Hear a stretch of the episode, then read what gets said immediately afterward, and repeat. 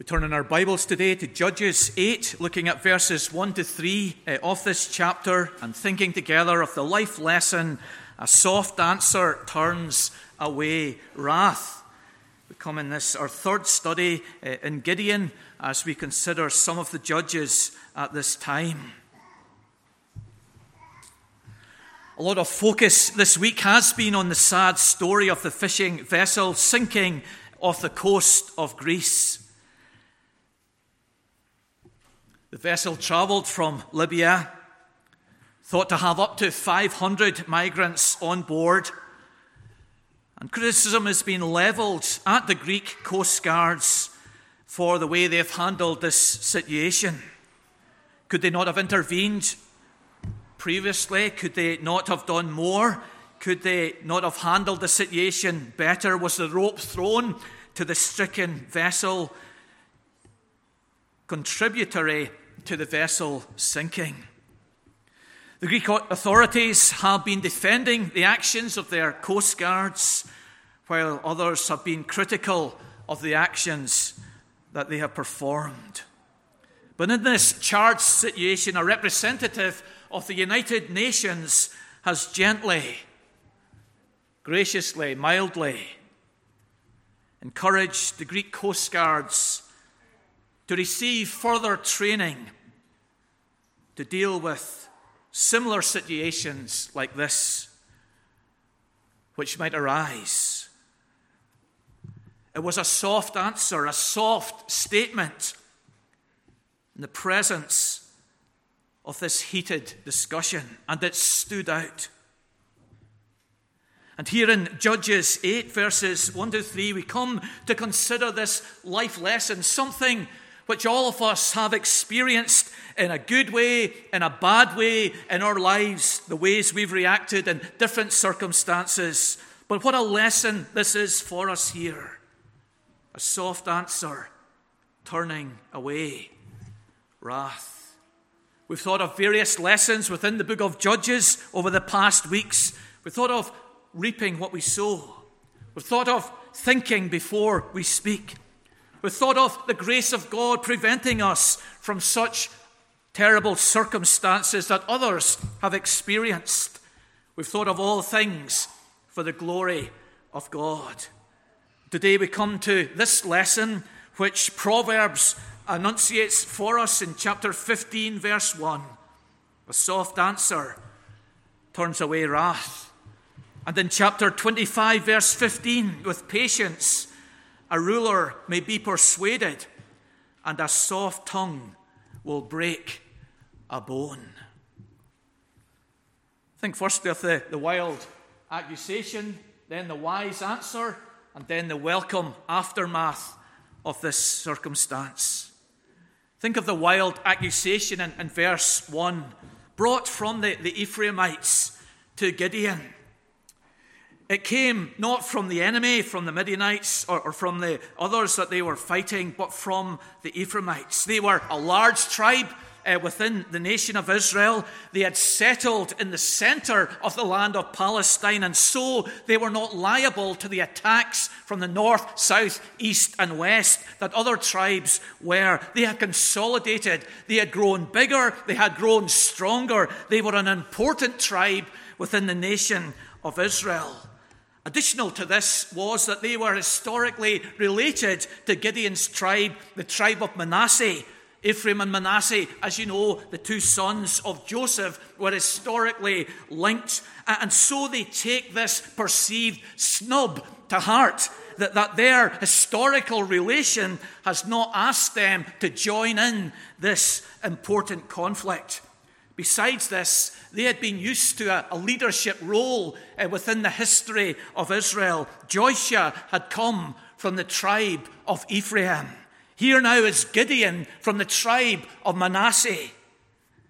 And they feel that he's neglected them and overlooked them in this important victory in the nation's history. And so they come and they say to him in verse 1 What is this that you have done to us? not to call us when you went to fight against Midian. And they had a point because Gideon hadn't called them when he went to fight against Midian.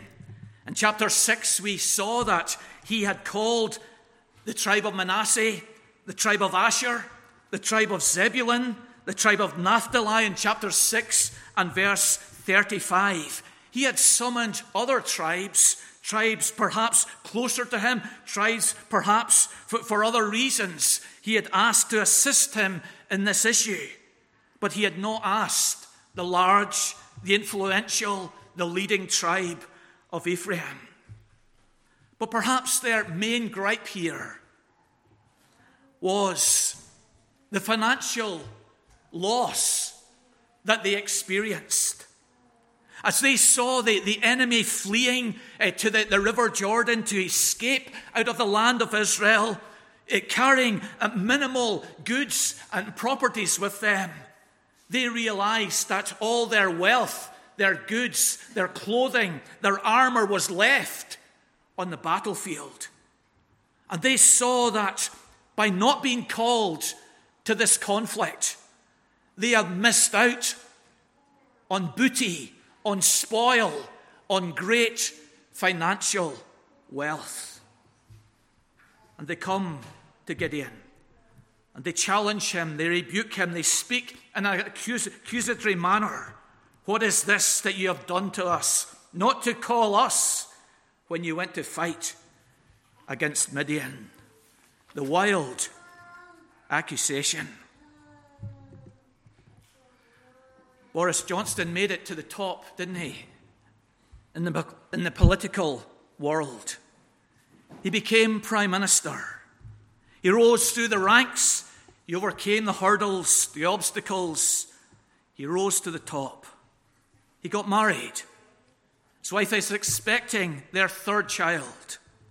This really should have been the happiest time in Boris Johnson's life, but instead, it's been spoiled by investigations and now his resignation as an MP.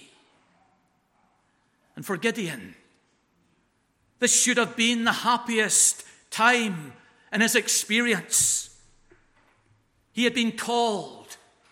His, his weakness, his sense of unworthiness has all been overcome. He'd been assured of God's presence and, and God's power, and, and victory has come. But by the, the power of God, the enemy has been driven away. This should have been a moment of, of pure joy and celebration and elation, but instead, the Ephraimites come with this accusation to him Why did you not ask us to the battle? And perhaps as you look over your life, you have found that this has been your experience.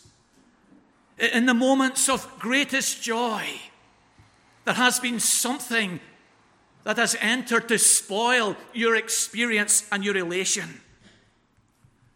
Some brides cannot fully enjoy their wedding day because one of their parents is no longer living.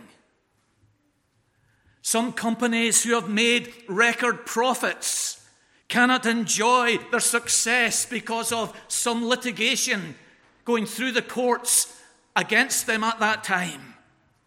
And sometimes, like Gideon, in the moments of greatest success and joy, there is an issue, an element, something which pains us and troubles us.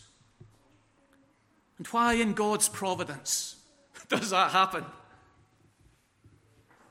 Doesn't it remind us that our pure joy, our full joy, is not found in this world, but is reserved for heaven? It is only in heaven, Revelation 7 says, that God will wipe away every tear from our eyes. And it keeps us humble, doesn't it?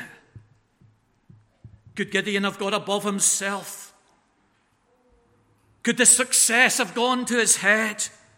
Could he have become proud and wild with this victory?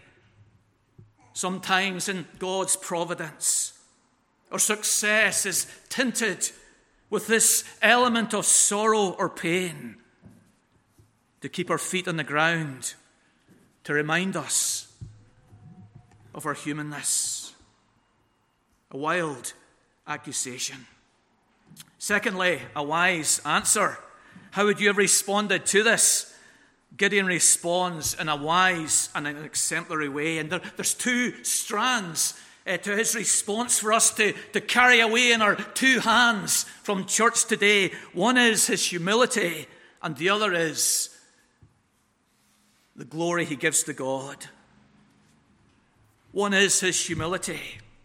Now, now Gideon responds uh, to this accusation here in a humble way, and he skillfully draws uh, on an image which relates to the experience of these Ephraimites.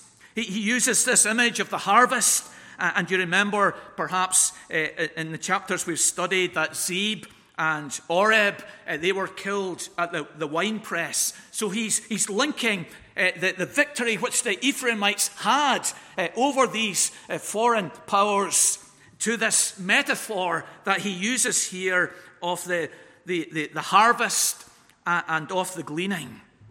So the gleaning then is picking up the scraps. It's after the harvest is over, there's some strays of corn, straws of corn left on the field, some bits of fruit uh, left on the branches, on the bushes. The poor are allowed to go and pick the fruit uh, to gather up the straw, as Ruth was allowed to do in the time of Boaz. And he says to the Ephraimites, all hot and bothered, That's like me. That's like what I have done.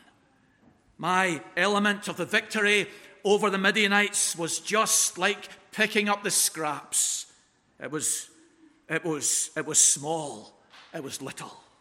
But what you have done in conquering Zeb and Oreb, that's like the harvest. That's like the big thing. That's like the main event. Your input, your part in this whole thing is massive. And so he puts himself down. And his role and he elevates and perhaps overplays and values their role in conquering Zeb and Oreb. And in doing that, he appeases their gripe. But in doing this, Gideon is exemplary in giving God his rightful place. He says in verse 3 God has given into your hands the princes of Midian, Oreb, and Zeb. Though he puts himself down in humility and says, What I have done is like picking up the scraps. Though he elevates uh, what the Ephraimites have done in conquering Zeb and Oreb, he preserves the highest place, the greatest spot for God. God has given into your hands the princes. Whatever I have done, Whatever you have done, ultimately, God in His power and His providence has accomplished this victory. Perhaps there is a, a, mild rebuke in his use of the title God in verse 3. He doesn't use the word Lord, that closer term perhaps, that term of covenant, that term of recognition of God's love and grace and forgiveness. Perhaps Gideon, in using this title God here, is giving a mild rebuke to the Ephraimites. And speaking this way, he might be saying, You're indicating that your walk with God is not very close. You're not near the covenant God. You're not near the Lord. You're not near Jehovah. You're not feeding on His love. His grace is not molding you and changing you and affecting your life. There's a distance a gap. God has given into your hands the princess. And for Samuel, there's wonderful examples of the soft answer, isn't there? Chapter 24, David in the cave at En Gedi.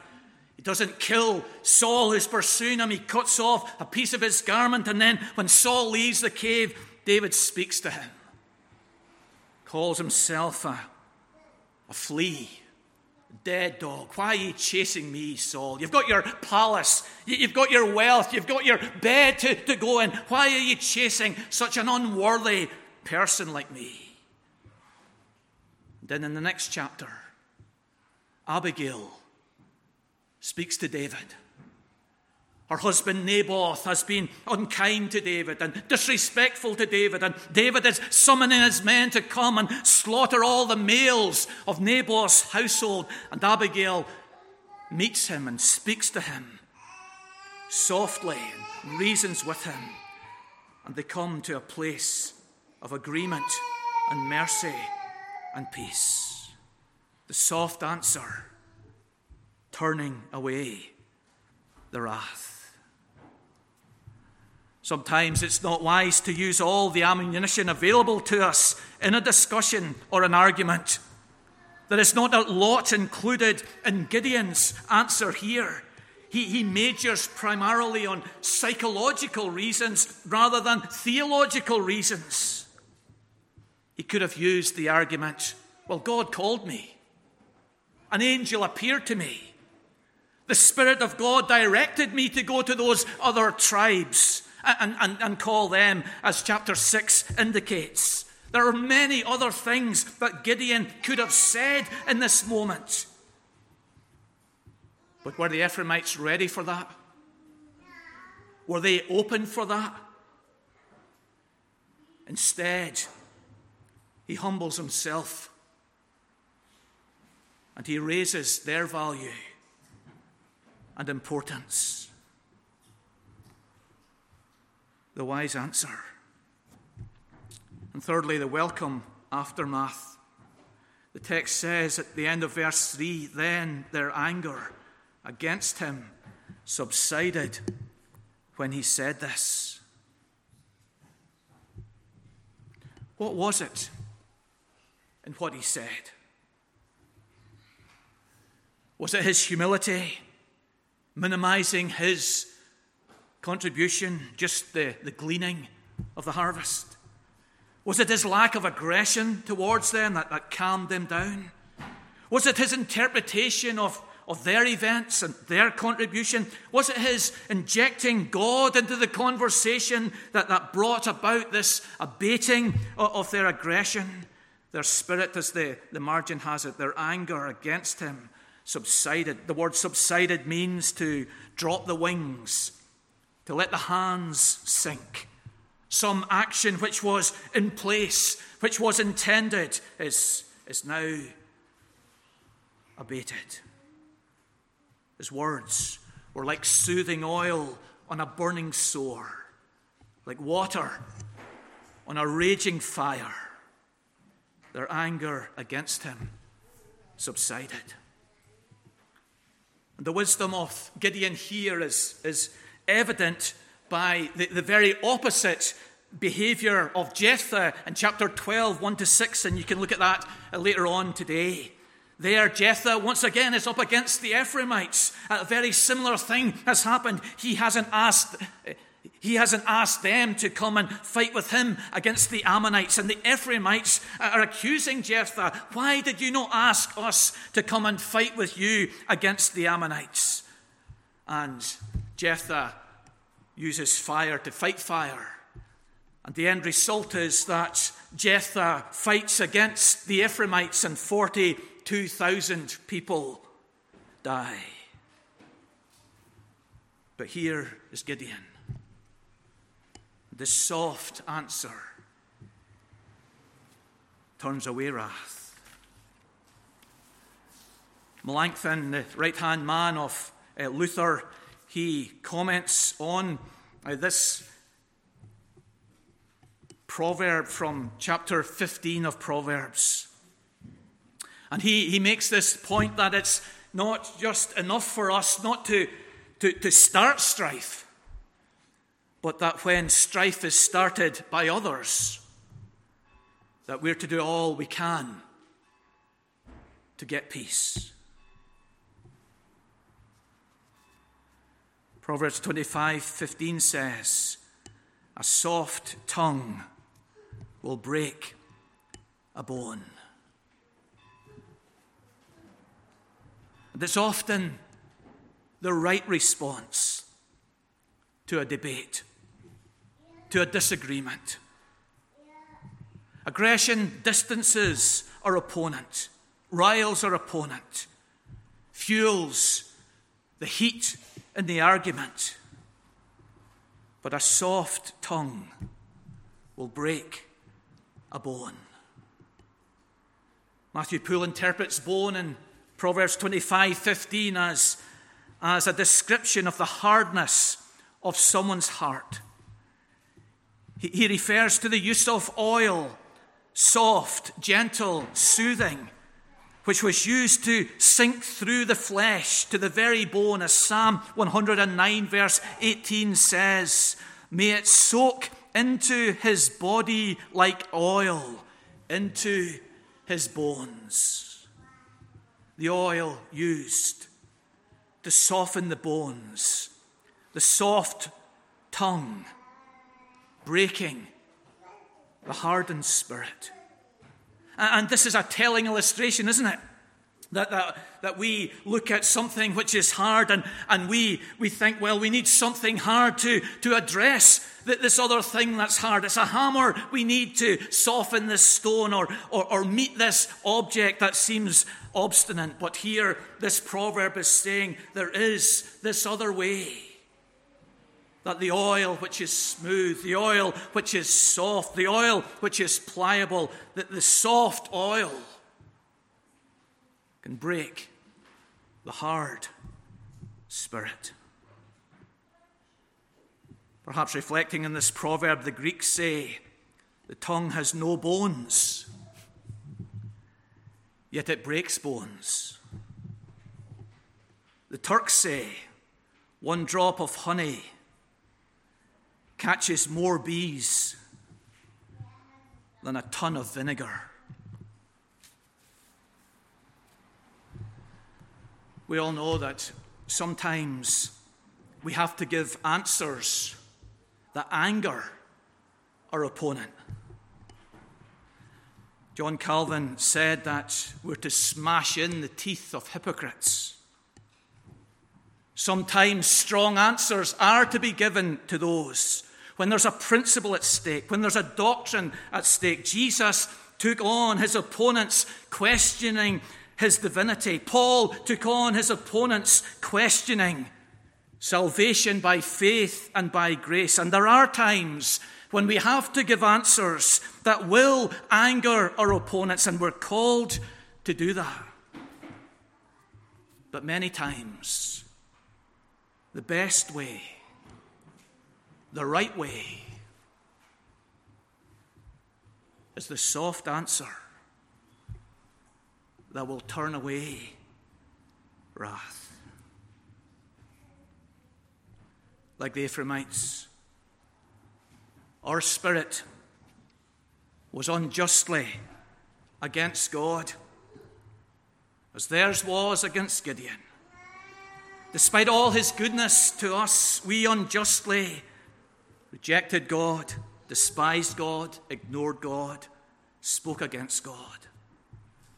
The only way for peace was for God to send his Son, Jesus Christ, from heaven to take on himself our very nature, to live perfectly in this world and go to the cross for our redemption. The Puritans were fond of the metaphor, which, which I, I, I, I, I'm not sure that the exactness of it, but they used it repeatedly. That the only element which can soften a diamond is goat's blood. And they used this metaphor to, to apply it to our hearts. That what will soften our hearts what will bring reconciliation between God and us is contemplating the love of God in His Son, Jesus Christ. Yes, we can look at our sin and we can weep over our sin, and, and we should do that. But what will soften our hearts, what will change our hearts, is viewing and appropriating the blood of Jesus Christ into our life. A soft answer then turns away wrath.